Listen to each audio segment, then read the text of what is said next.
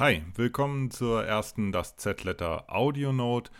Das ist die Sprachvariante, die deutschsprachige Sprachvariante des äh, Das Z-Letters ähm, Newsletter-Blog, den ich seit ein paar Wochen veröffentliche. Ich wurde immer wieder gefragt, ob man das Ganze auch auf Deutsch machen kann. Äh, und anstatt das Ganze jetzt durch ein äh, Übersetzungsprogramm zu jagen und den ganzen Wortwitz zu killen, habe ich mir gedacht, für die deutschsprachige Variante machen wir einfach was ganz anderes und zwar eine kleine Audionote. Äh, gleich vorweg, das soll kein Podcast werden, zumindest nicht im klassischen Sinne. Deswegen versuche ich mich auch immer nur auf ein Thema äh, zu beschränken und das Ganze in möglichst 15 Minuten abzuhandeln. Hm, nichtsdestotrotz kann es durchaus mal sein, dass hier in dieser Audionote Sachen angesprochen werden oder ich Dinge erwähne, die jetzt in der schriftlichen Variante des Das Z-Letters nicht so vorkommen. Vielleicht lohnt es sich also für euch einfach beides auszuchecken. Diese Audionote bezieht sich auf den Das Z-Letter mit dem äh, sagenumwobenen Titel Expectations and Outcome, The Western States Endurance Run Before and After. Das war sozusagen eine Art Vorher-Nachher-Vergleich meines Western States Laufs äh, von 2022, über den ich ja viel schreibe im äh, Z-Letter. Und ähm, da bin ich drauf gekommen, weil mich äh, eine Freundin Imi mal gefragt hat, wie es denn aussähe, wenn ich äh, meine Erwartungen, die ich vor dem äh, Western States an den Lauf hatte, gegenüberstelle mit dem, wie es dann tatsächlich letztendlich sich auch äh, verhalten hat. Das habe ich gemacht, das habe ich verschriftlicht. Das sind äh, zwölf Punkte geworden und die werde ich euch jetzt mal versuchen im AB-Vergleich äh, vorzutragen. Äh, fangen wir gleich mal mit Punkt 1. Äh, ich bin vor dem Lauf schwer davon ausgegangen, dass mich die Hitze einfach gnadenlos töten wird. Ergebnis war, die Hitze hat mich gnadenlos getötet. Das zweite, was, wo ich mir ganz sicher war, ist, dass ich weder physisch noch mental in der Lage bin, 100 Meilen zu laufen. Die Distanz kam mir einfach absurd lang vor und ähm, ich hatte keinerlei Anhaltspunkte, die mir signalisiert haben, dass ich sowas auch äh, hinkriegen würde. Ähm, turns out, äh, Ergebnis war, es war ziemlich, wie man so schön sagt, äh, Training on the Job. Das heißt, ich habe das Gefühl gehabt, dass ich beim Laufen des Western States gelernt habe, wie ich 100 Meilen laufe. Ähm, die Sachen, die mich dort erwartet haben in dem Lauf, äh, haben quasi alles äh, überstiegen, was ich mir so vorher versucht habe auszumalen. War auch mit ganz anderen Sachen konfrontiert als die, auf die ich mich vorbereitet habe. So ist es wohl oft im äh, Ultralaufen. Äh, und letztendlich kann ich erst jetzt, nachdem ich die 100 Meilen gelaufen bin, sagen, ja, man kann 100 Meilen laufen, äh, ohne zu sterben, auch wenn es gefühlt knapp war. Vor dem Lauf war ich felsenfest davon überzeugt, dass ich ohne meine Crew völlig ähm, am A bin. Ähm, turns out, dass die Crew sehr wohl eine sehr wichtige Rolle gespielt hat, allerdings äh, viel dass ich sie im Herzen getragen habe und die ganze Zeit an meine Crew gedacht habe. Ähm, als sie tatsächlich auch physisch vorzutreffen. Das hat aus diversen Gründen ähm, wenig bis gar nicht geklappt. Ich bin im Prinzip den gesamten Western States äh, alleine gelaufen und habe meine Crew nur sehr selten gesehen, was sich aber im Nachhinein gar nicht als so großes Problem herausgestellt hat. Äh, außerdem war ich interessanterweise vor dem Western States hundertprozentig davon überzeugt, dass ich äh, umknicken werde. Äh, irgendwie, keine Ahnung, hatte ich so im Kopf, kam vielleicht von der, von der Schuhwahl oder vielleicht auch einfach so der Gedanke, naja, wenn man so lange läuft, dann passiert das garantiert. Ich war mir auf jeden Fall total sicher, dass das passieren wird.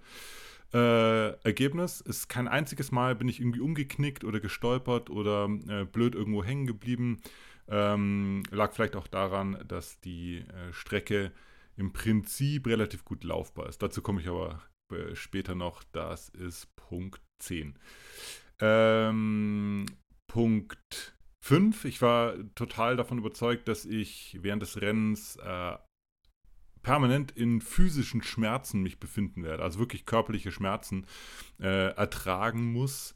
Äh, stundenlang. Das war dann letztendlich überhaupt nicht das Problem während des Rennens. Also klar, man es zwickt dann überall und irgendwann ist man halt einfach auch angeschmoddert.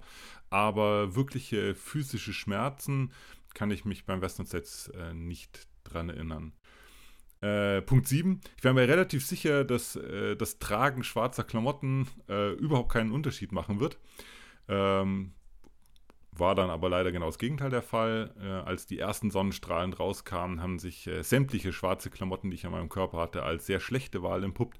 Und ich bin dann auch, äh, sobald es möglich war, auf meine Heat Gear, auf meine Hot Weather Kleidung sozusagen umgestiegen und äh, lief dann da in schneeweißen Beyond the Heat Outfit den Rest des Western States.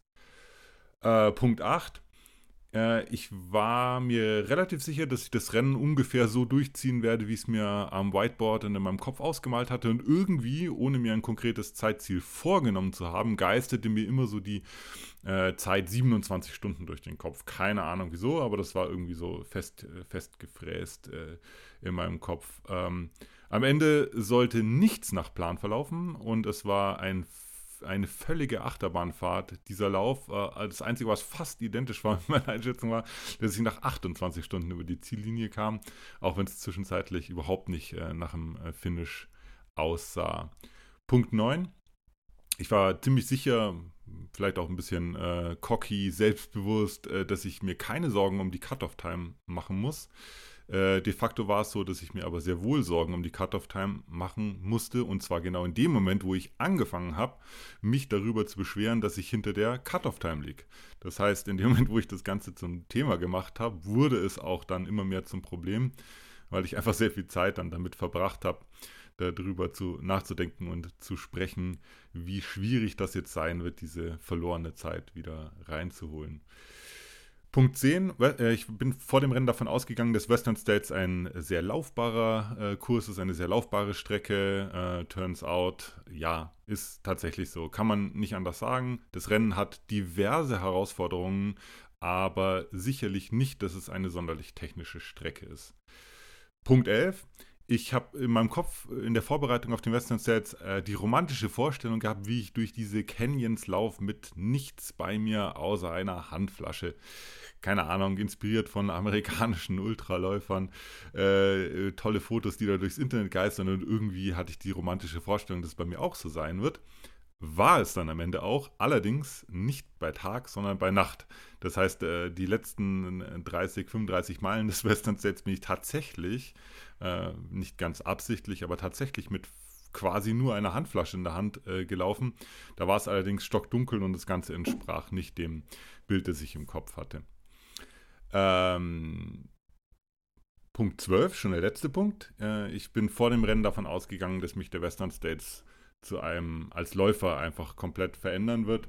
Am Ende war es aber so, dass mich der Western States nicht nur als Läufer komplett verändert hat, sondern im Prinzip als, als ganzer Mensch. Ich habe da so viele krasse Sachen und, erlebt und Erfahrungen gemacht, die ich so in der Form vorher nie hatte. Und ähm, da schreibe ich auch in meinem Buch ausführlich drüber, was da genau mit mir passiert ist.